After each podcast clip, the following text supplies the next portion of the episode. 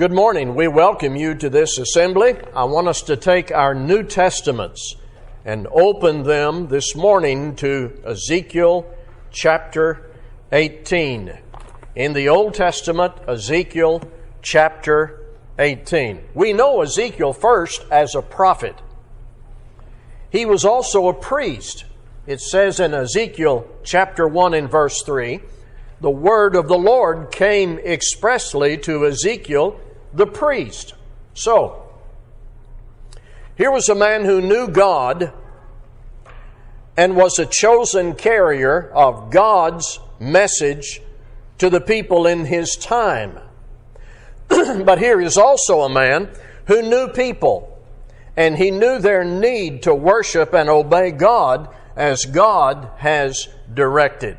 Now, as a time reference, think of about 590 years before Christ. During the time Israel was in exile in Babylon, we need to know that God was not silent during that period of exile. He had men like Daniel and Ezekiel. Through these men, the Lord spoke to the people about their future after their exile in Babylon and the Lord wanted to make it very clear to the people there was hope. The message included, though, a high level of individual responsibility, a high level of personal responsibility. See, some people apparently were thinking we'll just relax until we get to go home. No. God expected the Jewish exiles in Babylon to be active in response to Him, to develop their character continually, to worship, to raise their children and be people of good influence and to be good neighbors. They were not to wait lazily and disobediently. They were to wait obediently and actively for the time God had set for them to be released from exile and to go back home. Now, during the exile period, actually to some extent before they're developed, various rationales, common sayings, ideas that really amounted to an excuse. An excuse that might be worded like this There's nothing we can do but just wait to go home. We're being punished for what our fathers did. Our forefathers did certain bad things, and we just sit here and endure the consequences. So, why should we take responsibility? What's the use? Why do anything? Here we are because of the sins of those before us. In Ezekiel chapter 18, God answers that. God answers that. And the answer is given through Ezekiel. The word of the Lord came to me. What do you mean by repeating this proverb concerning the land of Israel? The fathers have eaten sour grapes, and the children's teeth are set on edge. As I live, declares the Lord God, this proverb shall no more be used by you in Israel. At various times in the history of a people,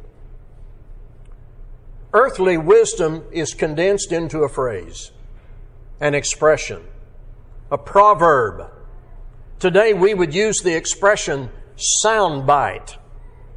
Somebody says something, it sounded good to a lot of people, it seemed to be clever, and that offers some comfort or some excuse for not taking full personal responsibility. And so that phrase just takes off. And it has a life of its own. And it is considered to have some credibility because it is spoken so many times. That happened among the exiles when the saying was passed around among the Jews, the fathers have eaten sour grapes, and the children's teeth are set on edge. Do you hear the implication of that? It's not our fault. We are victims. We can't do anything. Our initiative and our personal responsibility just won't make any difference. It was a fatalistic dismissal of personal responsibility, like a child saying, My teeth are bad because of what my father ate. So why do anything? This proverb may not be often quoted today in our culture, but you hear the equivalent of this all the time. When you challenge someone to account for their ruined lives and their misbehavior, you may hear them blame their parents or refer you to some experience or some history or some episode. Like someone saying, See, I'm a victim. It doesn't matter what I do now. Everything and everybody is against me. It's already determined. So it's not my fault. I'm just going to sit here and do nothing. I tell you, if there is a chance to blame another generation, another person, or another situation for what we've done, the devil wants us to get hold of that. He wants us to get a hold of anything that will dismiss personal responsibility. Examples. This is a fill in the blank kind of example. If my wife would only fill in the blank, I'd sure be a better husband. Now, turn that the other way. If my husband would only fill in the blank, I would sure be a better wife. If the preacher would do better work, if the elders would be more involved, if the members would treat me better, if our forefathers hadn't eaten sour grapes. You see what kind of talk that is. Ezekiel 18 says, regardless of what the previous generation did, you need to come to terms with your present responsibility as an individual before God. No justifying proverbs, no dismissal of duty, no excuses, no blaming. If you sin, you're guilty and you ought to be punished. Through Ezekiel, God said to the exiles, don't rely on that common proverb. How clear is that? Don't dwell on what your forefathers did or didn't do. Resist the common urge to use history as your justification. Don't blame history to dismiss your present responsibility. If you are just and you do what is lawful and you avoid what is offensive to God, Ezekiel says you have spiritual life. Your father may have been a saint or a sinner. Your mother may have been nurturing or abusive. The people in your past may have helped you or hurt you. The present matter is, what will I do now with my life before God? No excuses. I will walk in the statutes of the Lord no matter what anyone else does to help or to hinder. I will serve the Lord. That's what we need to get from Ezekiel 18. Act like God's people, even if your forefathers did or didn't. Now, to reinforce all this, Ezekiel gives us four case studies. It is, it is a unique and intriguing literary method in the Old Testament for a prophet to give you four case studies of personal responsibility. We're going to look at each one of them. Number one is about the righteous man, verses 5 through 9, please. If a man is righteous and does what is just and right, if he does not eat upon the mountains or lift up his eyes to the idols of the house of Israel, does not defile his neighbor's wife or approach a woman in her time of menstrual impurity, does not impre- uh, oppress anyone, but restores to the debtor his pledge, commits no robbery, gives his bread to the hungry, and covers the naked with a garment, does not lend at interest or take any profit, withholds his hand from injustice, executes true justice between man and man, walks in my statutes and keeps my rules by acting faithfully, he is a righteous man. He shall surely live, declares the Lord God. Here is a man who kept the law of Moses he was under. Here is a man who responds to God as God has directed. He's not involved in idolatry up in the mountains where the idols were. He's not guilty of adultery. He isn't oppressing anyone. He pays his bills. He's fair with everyone. There is economic integrity, no robbery, generous to the poor, justice, walking in the statutes of the Lord. This is a good man. And verse 9 says, He shall surely live. He enjoys a healthy spiritual life with God. He is alive and well spiritually in his relationship with God. If this man continues to live in this manner, even if he dies physically and his body decays, he has the hope of life with God after death. Case number one, a good man. Let's call him, as we move to case number two, a good father. Because case number two is about the son. If he fathers a son who is violent, a shedder of blood? Who does any of these things, though he himself did none of these things? Who even eats upon the mountains, defiles his neighbor's wife, oppresses the poor and needy, commits robbery, does not restore the pledge, lifts up his eyes to the idols, commits abomination, lends at interest, and takes profit, shall he then live? He shall not live. He has done all these abominations, he shall surely die. His blood shall be upon himself. Now, here's another kind of person in case number two.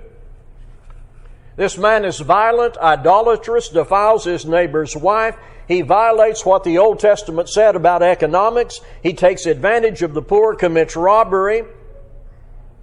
He is the moral opposite of his father. Have you ever known a son to be the moral opposite of his father? Of course you have. It happens. We see it. We don't assume that the father failed. We assume the son made stubborn choices against the example and will of his father. The man described in verses 10 through 13 is lost. Spiritually, he is dead, verse 13 says. And that's not about assassination or execution. It means, as far as his relationship with God is concerned, he is dead. And he doesn't get a free ride because of daddy. Because of his lack of good response to God, he is as good as dead in terms of his relationship with God. Case number three takes us to the third generation, 14 to 18, please. Now, suppose this man fathers a son who sees all the sins his father has done, he sees and does not do likewise. He does not eat upon the mountains or lift up to his eyes to the idols of the house of Israel, does not defile his neighbor's wife, does not oppress anyone, exacts no pledge, commits no robbery, but gives his bread to the hungry and covers the naked with a garment, withholds his hand from iniquity, takes no interest or profit, obeys my rules, and walks in my statutes, he shall not die for his father's iniquity. He shall surely live. Well, we're three generations in. First generation, good man. Second generation, not good. Third generation, good man. This third generation man saw the wickedness of his father and wanted nothing of it. Good for him. So, in case number three, there is a man who lives more like his grandfather than his father. No idolatry, no adultery. He obeys the rules of God, follows the economic sanctions of the Old Testament. Verse 17 says, He shall not die for his father's iniquity, he shall surely live. Case number four can be called the apostate. Verse 24. But when a righteous person turns away from his righteousness and does injustice and does the same abominations that the wicked person does, shall he live? None of the righteous deeds that he has done shall be remembered. For the treachery of which he is guilty and the sin he has committed, for them he shall die. The man described in verse 24 was righteous at one time, but he turned back. Away from his personally chosen righteousness, he went back into sin, abominations, ruin, treachery. What is his condition? Verse 24 He shall die. So far as God is concerned and his relationship with God, he is spiritually dead returning to sin, he's walked away from spiritual life into spiritual death. His parents may have been good or not. His grandparents may have been good or not, but this man, verse 24, says, makes a deadly choice, took a wrong turn, and stands guilty. So, if it helps, look back at the four cases righteous father, wicked son, righteous grandson, and the apostate is case number four. Now, what do we learn? What do we take away? What do we need to understand from all this? Genetics is no defense against our sin. While genetic tendencies may be subjectively argued by the professionals, there is no evidence in Scripture that your sin can be laid at the ground of your family tree. In fact, that is specifically denied in Ezekiel 18 in the text we've just studied. If, my, if I may parse this out into specifics, please. If you're guilty of adultery, or murder, or drunkenness, or lying, you cannot defend yourself by claiming your father or mother did that. It's no defense. There is not a case to be made for fixed genetic determinism that cancels free will.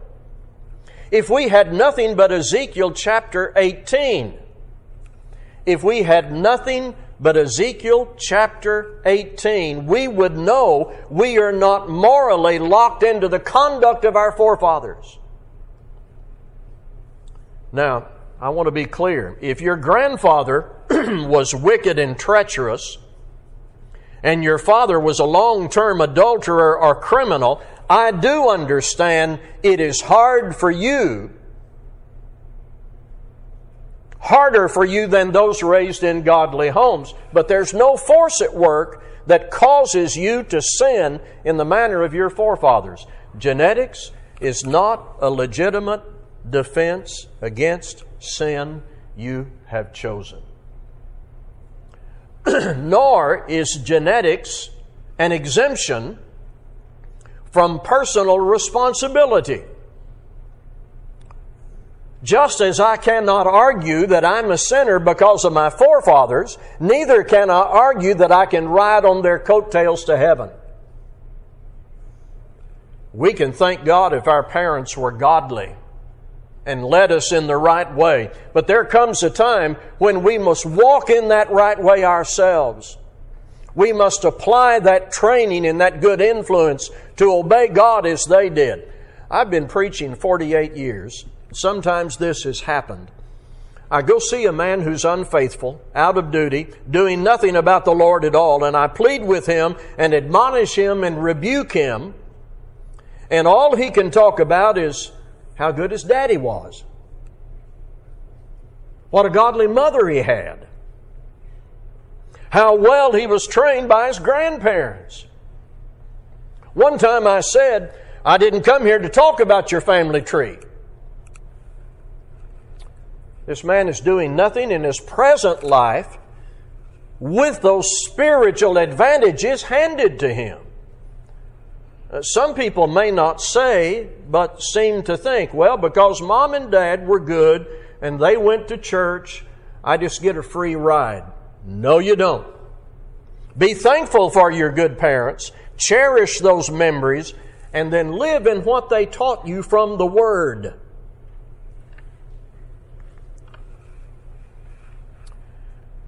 Guilt is never inherited. The text does not say, the soul that sinneth, its child will die. That's not what it says. It doesn't say that. The soul who sins shall die. Verse 20. The Son shall not suffer for the iniquity of the Father, nor the Father suffer for the iniquity of the Son. The righteousness of the righteous will be upon him, and the wickedness of the wicked shall be upon him. Never allow yourself to feel guilty about what your parents did that was wrong. You can regret it, but you're not guilty of it. Are you grandparents? or Adam and Eve. You're not guilty of what they did. You can regret that someone in your family did something wrong. You can express yourself, if necessary, about that matter and try to recover them. You can carefully avoid that sin yourself. You should not, however, allow yourself to entertain any guilt about it or think that God holds you accountable for what somebody else did that you didn't have part of. If you had no part in your relative's sin, if you did all you could to keep them from the ugly grasp of sin, don't beat yourself up. Don't ever let anyone's religious doctrine take you down that path. Don't let any misguided person assign guilt to you for your forefathers' sins. Are the choices of sin evident in family members that you didn't endorse? Don't let any emotional distress over some family member's sin, don't let that nurture or lead you into guilt about yourself. Here's a very simple rule. If you didn't do it, didn't encourage it, you know it's wrong, you're not guilty of it. If you didn't do it, you didn't encourage it, you didn't participate in it, you're not guilty of it. Ezekiel 18. Certainly, it is true we must not endorse sin or overlook sin or lead anyone into sin. But when those elements are not present, we should never accept guilt against ourselves for what we have no part in. Guilt is not inherited consequences may burden us from the sin of others. God said the sins of the fathers would be visited on their children. That's through consequences or influence if the children commit the same sins. But there is no force at work making children automatically guilty of what their fathers did or making them sin those sins. Guilt is only assigned to the individual transgressor.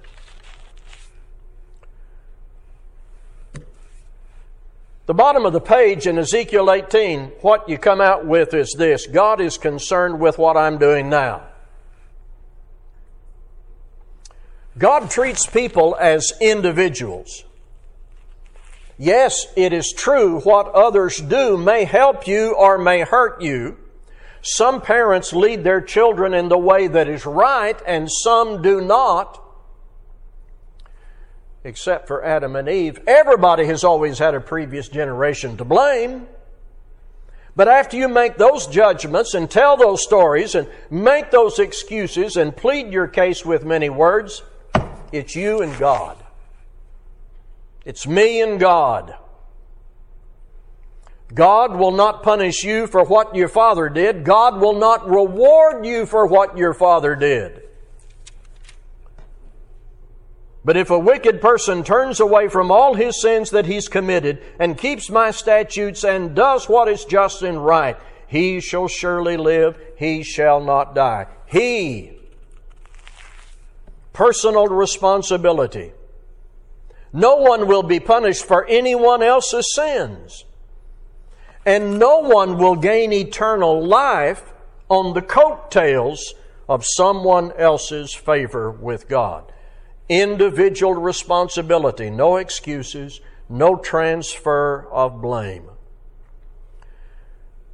We must let God's Word have such a deep and living place within us, we consistently think in terms of personal responsibility. As far as blaming others or seeking creatively to find some way to dismiss our own initiative, we don't go down those pathways. Part of the fall was Adam and Eve didn't take full responsibility before and after the sin.